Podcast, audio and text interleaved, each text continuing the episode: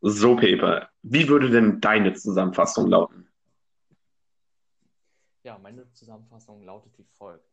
Also meiner Meinung nach wurde der Text zu Recht mit sehr gut bewertet, weil, wie man schon gehört hat, haben wir jetzt auch nur positive Punkte angesprochen, weil ja, es ist halt eigentlich schon ein perfekter Text, wo man jetzt nichts Negatives ansprechen kann.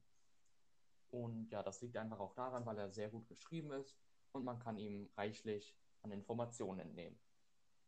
So, das war es dann auch schon mit ja, dieser kleinen Einschätzung von diesem sehr gelungenen Text. Und vielleicht teilt ihr ja auch die gleichen Ansätze wie wir. Und wenn nicht, ist das natürlich auch in Ordnung, weil jeder hat ja natürlich seine eigene Meinung.